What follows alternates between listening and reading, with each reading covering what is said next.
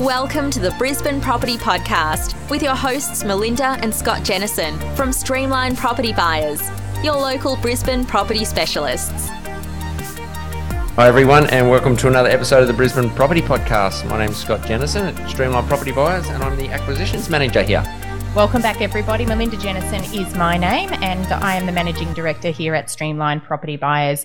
Um, just want to say before we get into today's episode, um, a big shout out to the people that stop us on a Saturday. It's always an absolute pleasure to uh, meet some of the people that do tune into our weekly podcast uh, when we when we are out and about on Saturdays. Um, we often get pulled up at inspections, and um, you know some of the the people that do tune in um, don't hesitate to stop and say hi. So thank you very much for those people that have.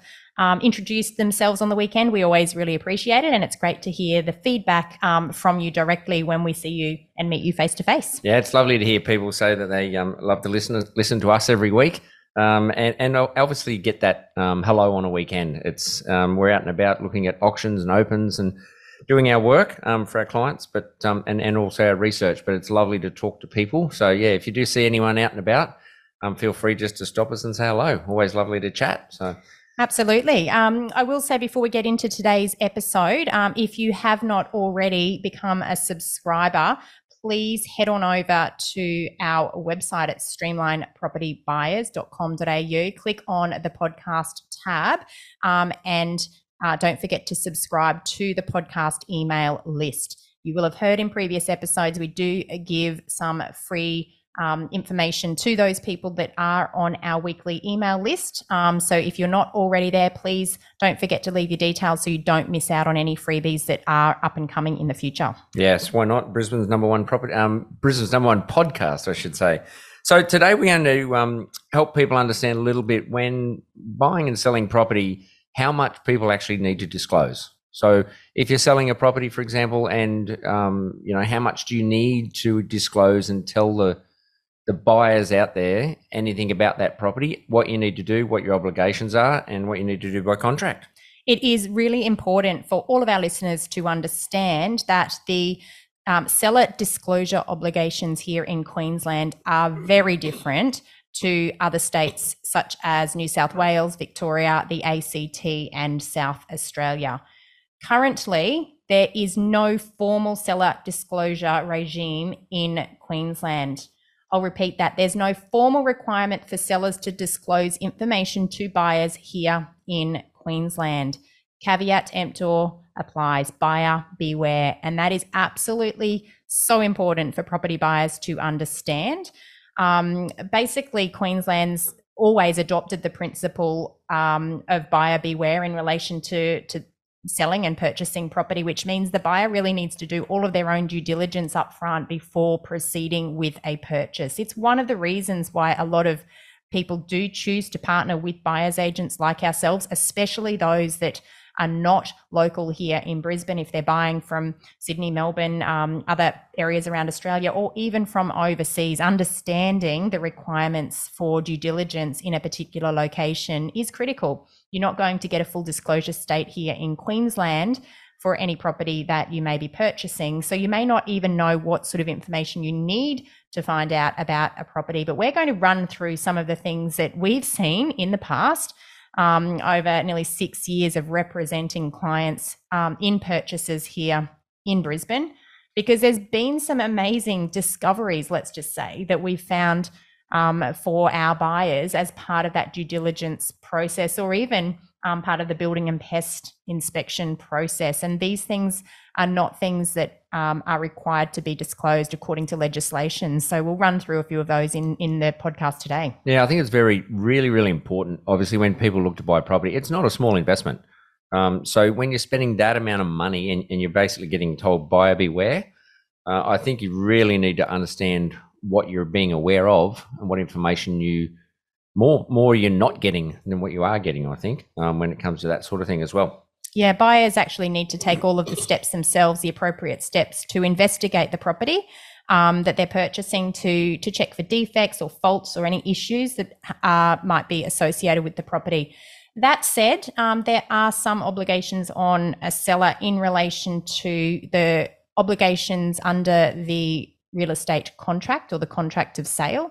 There's certain terms and conditions that a seller does need to um, rely upon, and there's certain information, therefore, that needs to be disclosed. We will run through that um, today in the podcast. There's also some common law obligations and legislative obligations that do exist. However, the disclosure obligations um, are much, much lower than they are in other states.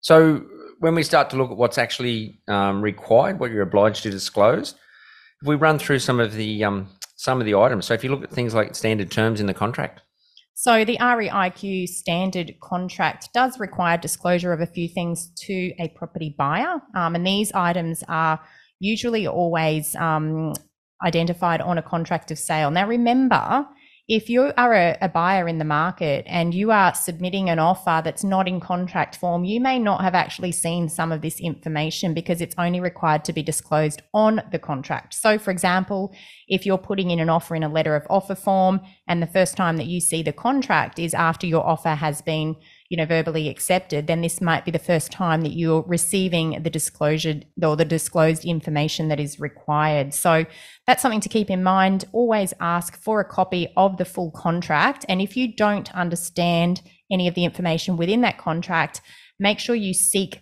um, a contract review from a conveyancer or a solicitor so that you understand what you are signing. So um, that's an important tip for you as a property buyer. And you get that. I think nearly every auctioneer, when they when they talk about an auction, they'll say that the contract's been on display, um, and you should have read the um, standard terms conditions of the contract. They'll they'll give you that warning when you're looking at it um, to buy a contract, especially at an auction. Um, no different to buying under negotiation as well.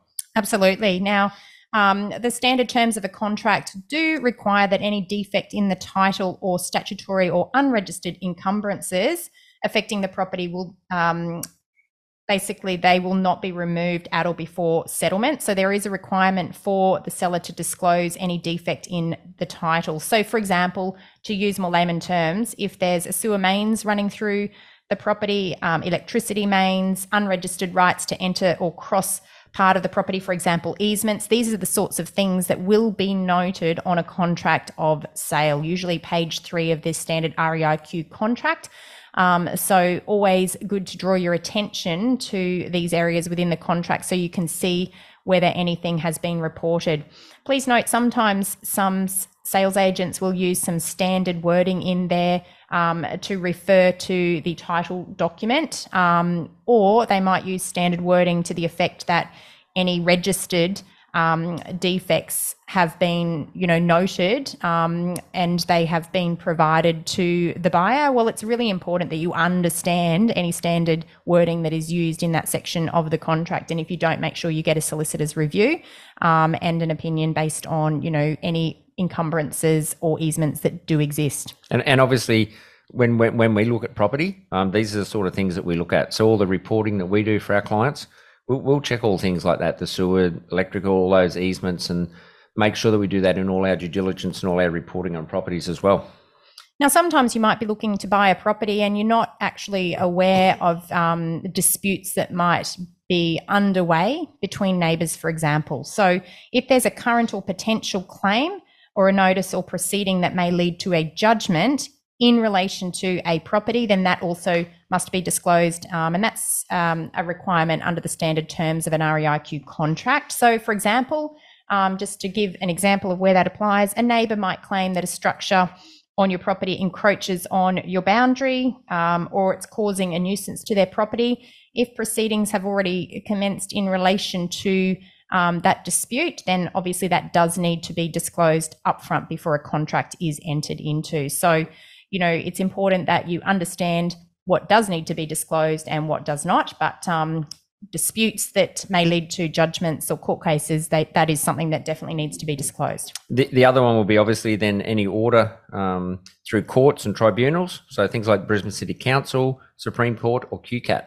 Yeah, so that's any work that um, has already been ordered to be completed on a property um, that may have been an order of the court issued prior to the contract date. Obviously, as the new buyer, you would need to um, have an understanding of any previous disputes and any orders that are in place in relation to the purchase that you're making. Fairly, fairly common up here in Brisbane is swimming pools. We all like to, uh, in especially in the summer, because we do get that beautiful warm weather. Um, swimming pools in the backyard. Yeah, so there's definitely an obligation on the seller to provide a pool safety certificate. And if you don't provide that as a seller, there is a requirement to provide a notice of no pool safety certificate to a buyer before settlement. Um, again, as a property buyer, it's important to understand uh, what it means if you have received a notice of no pool safety certificate. Um, and we recommend that you get advice from your conveyancer or solicitor in relation to what you need to do um, if that is the case. Um, again, it's going to be property dependent in terms of any works required to get that pool safety certificate, but that obligation will then fall on you as a property buyer. So it's important that you understand what your requirements will be either pre or post settlement in that instance. So these are these these were the standard terms, obviously, in the contract. Absolutely, yeah. So basically, these um, things are the the protections provided to a buyer that are covered by standard terms in a Real Estate Institute of Queensland residential sale contract. But there's also going to be some common law, um, I guess, um, disclosure obligations on on a seller. But um, remember, anything that's covered under common law.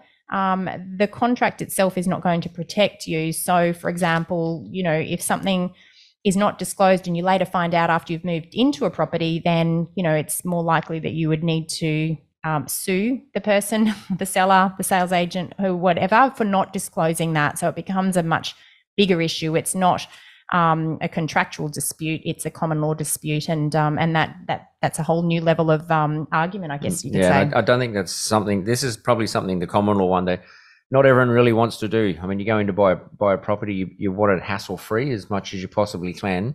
Um, the last thing I want, I think you want to do is actually come into a dispute and then have to go to court over it as well. Absolutely, and you know, I think some of the the biggest issues that we've seen in the past in relation to common law um, issues are in relation to how a property might be advertised, and there's often or sometimes misleading or misrepresentations made um, by a seller or their agent to buyers. Um, probably the biggest one that we note um, or notice is when you know areas that may not be certified to be used in a particular way are advertised um, in a misleading way. And what I mean by that is quite often in Queensland, you might find that the um, underneath or the the undercroft part of a home has been built in, but that may not be um, certified um, to be used in a particular way. Now, it might be staged with a bedroom and a lounge room, but the ceiling height might be less than 2.4 meters, and therefore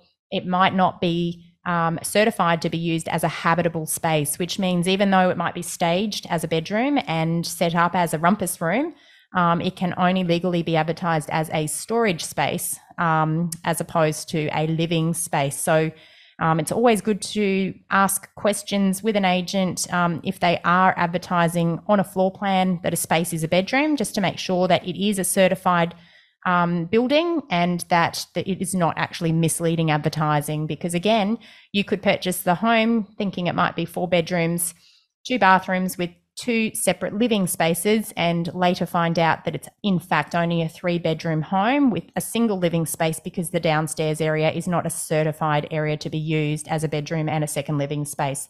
So this would all be post contract, post settlement that you may find this information out. Um, and of course, there's no recourse under the contract in that regard, um, that would become an ongoing issue that you'd have to chase up with the seller or their agent according to or depending on how the property was advertised. Yeah, you'd have to go down a lot of avenues there to to find out and do those searches on those building approvals. Um, it can take time. You might not have that amount of time when you start to um, look to put a, uh, a, contract and an offer on a property as well. Uh, if it's not approved, obviously, and it's pretty, pretty common, as you just stated that one, Melinda, the, underneath the house especially here in Queensland, people tend to lift the houses up and then build in underneath. Um, as as you said, if they're not approved, um, you're not supposed to use them as a habitable space.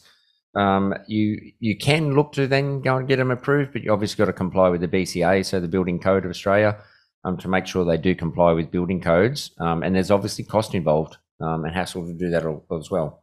And obviously, you know, not every home that we would look at for clients will have, um, you know, everything fully certified. And, you know, it's important just to um, disclose that information to all buyers so that they understand the value based on what is actually approved and how it is approved to be used. Not all structures on every property will actually be fully council approved. So it's important that as a buyer, you're actually, you know, doing those checks up front, um, or you're aware of the unapproved structures before you enter a contract, so that you can understand um, your obligations in getting them approved, or what the risk is that you're taking by um, accepting the property as is, because it is, you know, caveat emptor buyer beware, you are accepting the property as is, um, unless you're making investigations otherwise.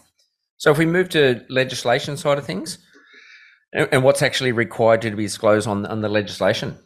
So again, some of these do overlap with the um, requirements that are disclosed on a contract. The first is um, that if the land is recorded on the Environmental Management Register or the Contaminated Land Register, um, it must be disclosed, and that's something that is actually um, disclosed on a contract of sale.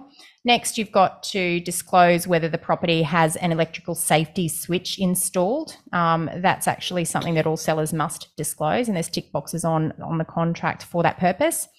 Um, you must also now disclose whether there are any compliant smoke alarms installed in the property. And there's obviously been past episodes that we've covered on the podcast that deal with smoke alarm compliance law changes that came into effect um, more recently here in Queensland.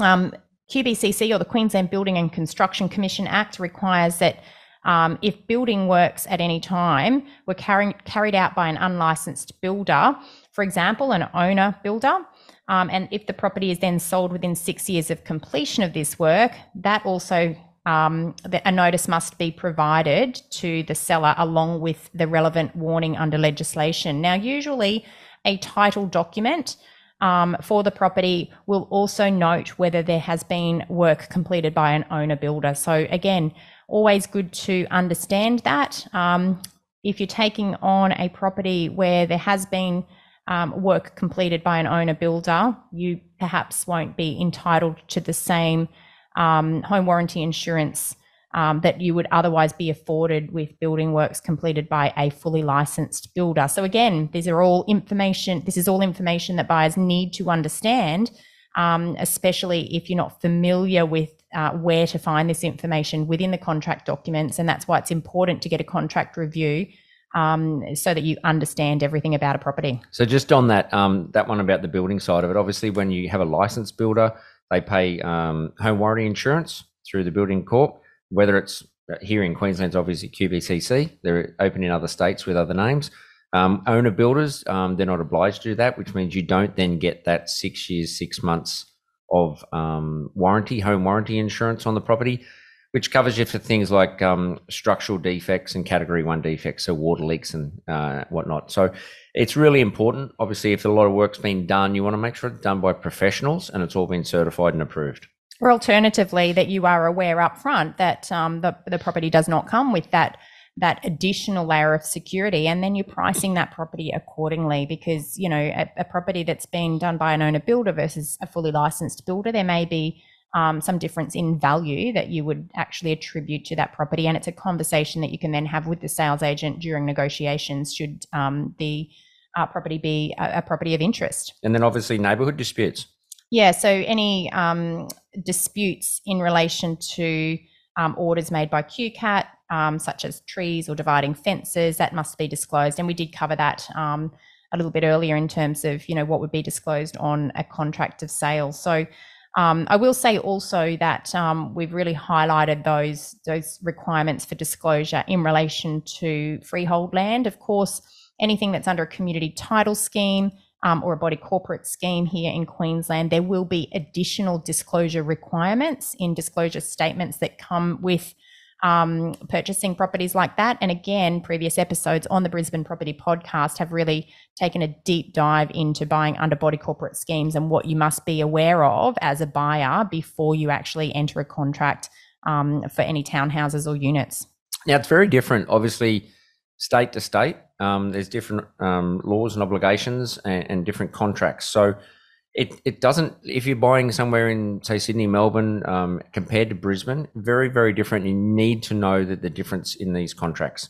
Um, so there's obviously a proposed um, property law bill, Melinda. There is. So this is actually very good news for Queensland property buyers. However, um, the bill is not yet in effect. The property law bill from 2022 um, proposes to implement a statutory seller disclosure scheme here in Queensland. Now, this dis, uh, proposed statutory seller disclosure scheme um, should then coincide with the existing disclosure schemes that are already in place in New South Wales, Victoria, South Australia, and the Australian Capital Territory. So, basically, what this means is it does impose disclosure obligations onto sellers to provide basic searches and relevant certificates prior to any contractual arrangements. So this will be game changing for Queensland buyers. However, what I will say is that um, consultations for the draft ended or closed on the 31st of August 2022. Um, but nothing more has occurred since that time. So we don't yet know what the time frame is for this um, seller's disclosure requirement to come into play. So at the moment, here in Queensland, of course, it is still caveat emptor or buyer beware, um, but there is some, or there's talk of proposed changes coming in. It's just not yet something that um, has been legislated. So, so basically, the uh, rationale behind it, um, pardon the pun, is to streamline the process. It is, yeah. Basically, it's to provide buyers with um, with the information up front, um, providing a more efficient and transparent purchasing process. So much um, like the disclosure requirements in other states. Basically, it will clarify what disclosure obligations a seller does have um, so that everything is made aware or provided to the buyer up front. So there's going to be a prescribed form um, that's in draft form at the moment. It's a seller disclosure form. Um, and on that seller disclosure form, the requirements of the seller will include information and and or certificates um, on things such as um, any easements, covenants, or encumbrances, um, whether there's tree orders or applications affecting the property, any written notice or the fact that written notice is not required under the Environmental Protection Act, um, whether any building work has been carried out by an unlicensed person in the last six years.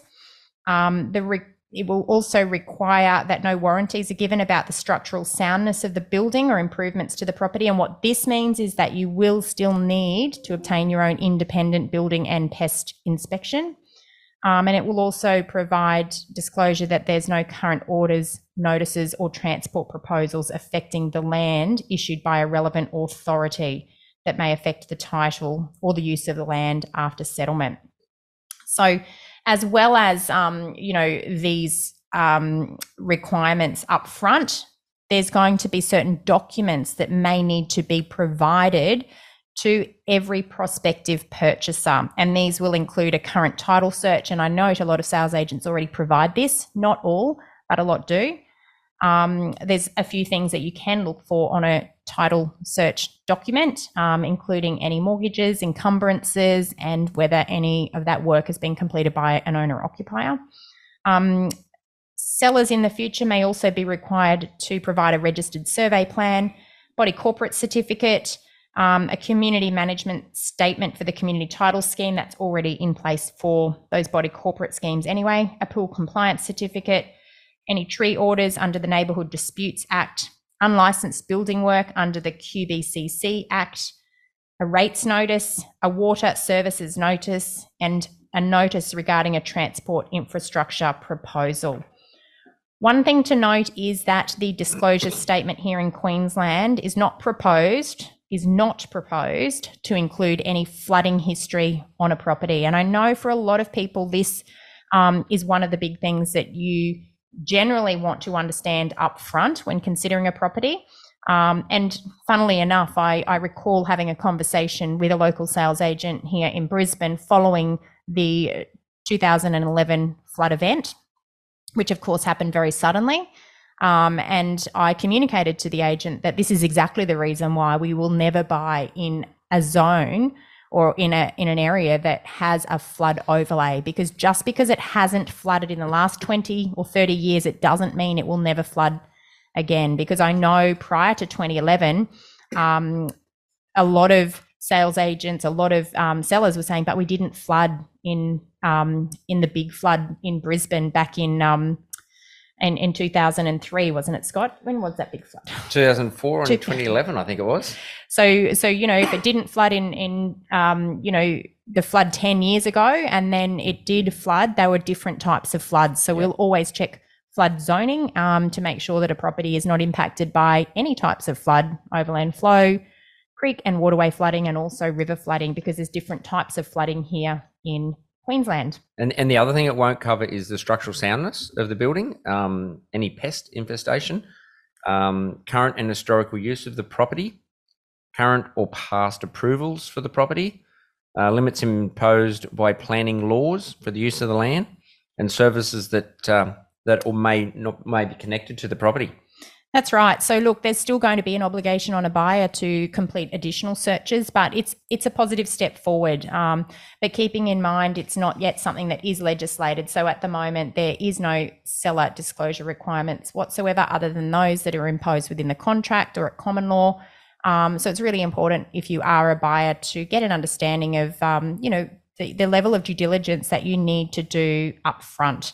Um, but Scott, you know, we've seen some pretty interesting um, things that that have not been disclosed to us as the buyer's representative in in transactions prior to entering a contract. Some of them we know that the sellers would um, have been privy to. Others, perhaps, the seller was not even aware themselves. What are some of the big uh, bigger um, surprises, I guess you can say, that we've discovered before clients have proceeded with a purchase? So maybe I start on some smaller ones, um, just to make it a little bit easier. But little things, and these are some things that we also pick up at building and pest inspections. Um, but stairs, for example. Um, so when when a set of stairs are constructed in a house, every single riser, so the uprights for each stair, needs to be the same height on each one. So they need to all continually go up at the same height. Um, there's certain amount of distances, those type of things. So the stairs need to comply. Can I just ask on the, on the stairs? And I know this was something that came up on a building and pest report for a property investor that um, we had been or that we were representing um, at least three years ago now. Um, now we actually um, made the recommendation that they withdraw from that contract because if there was a fall, the tenant had a fall um, in the property by um, walking up or down those stairs. Anyone that visited them uh, because those stairs were not compliant with the building code, um, that presents as a liability risk for that property investor.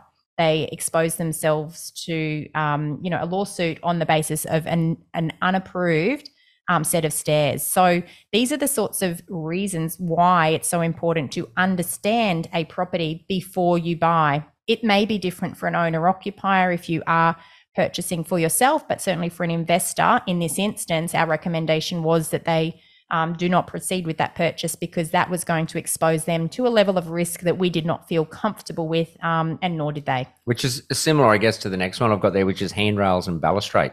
So there's different obligation. You need like one meter high, certain 125 millimeter minimum, uh, maximum openings, things like that. So there's lots of little areas like that.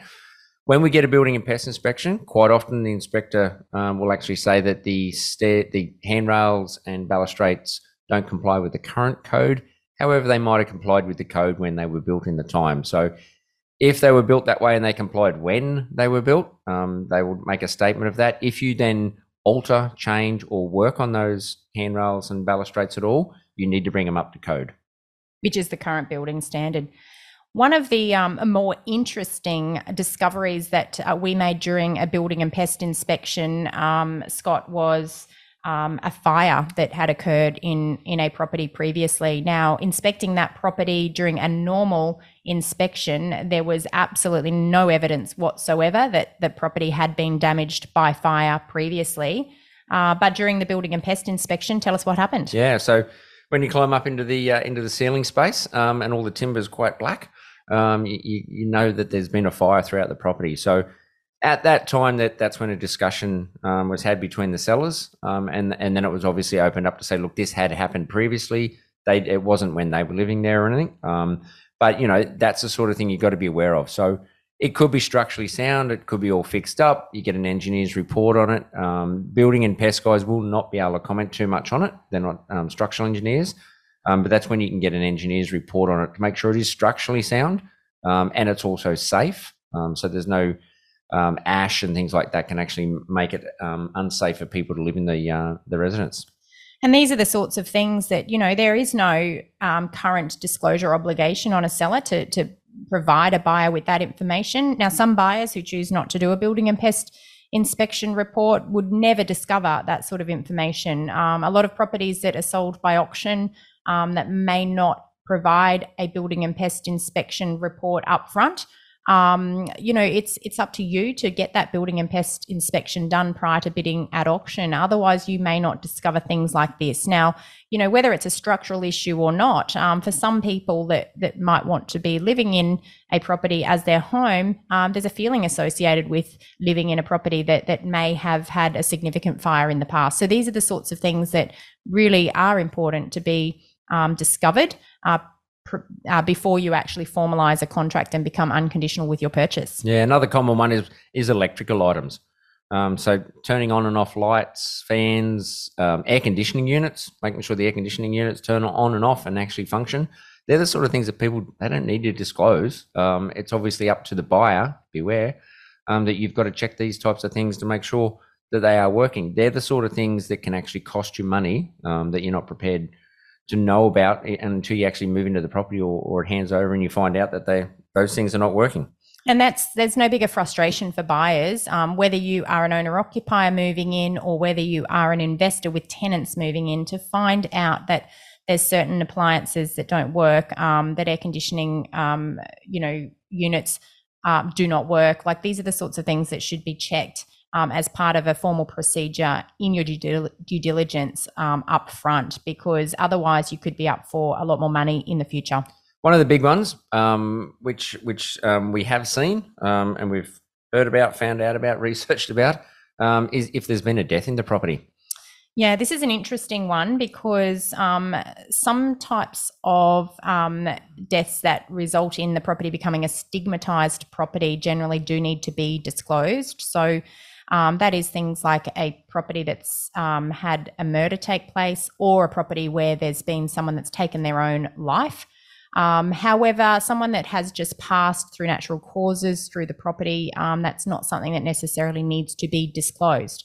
So, again, um, it's important that you ask questions, not all sales agents may be privy to the information and not all sellers may be privy to the information. But um, it's just important to ask these questions up front um, so that you can understand everything about the property before you proceed to a purchase. Let's hope the bill gets um, gets through. I, I, think that's a lot of positive things that they could actually change, um, bring into contracts. I think it's going to be better for buyers.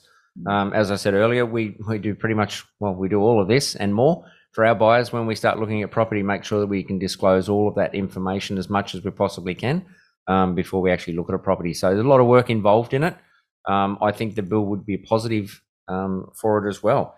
Um, I think that's about a bit of a wrap there. Obviously, if, as Melinda said earlier, if, you, if you're looking to looking for a podcast and people are looking for a podcast, just tell them to Google Brisbane Property Podcast and they'll find us and they can subscribe. So I will let Melinda wrap it up as I normally do. It's been great talking, and we'll talk again next week. Thanks very much for listening, and bye for now.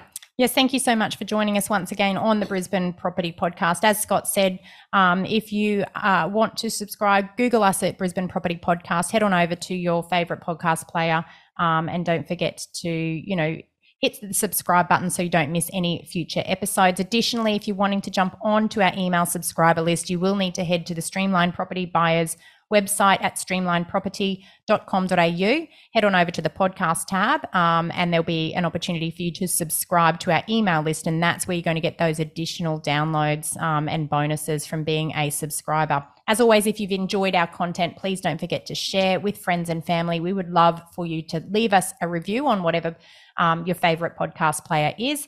Um, but we hope you have a fabulous week. And until next week, we will see you again then. Bye for now. Thanks for tuning in today. Please remember everything we have spoken about on this podcast is general in nature, and we always recommend that you obtain independent advice in relation to your specific circumstances. If you liked today's episode, don't forget to subscribe or leave us a review on iTunes. And of course, tell your friends about us. If you would like to get in contact, please visit www.brisbanepropertypodcast.com.au or email us at info at brisbanepropertypodcast.com.au. Feel free to send in any questions and we will try to answer them in future episodes.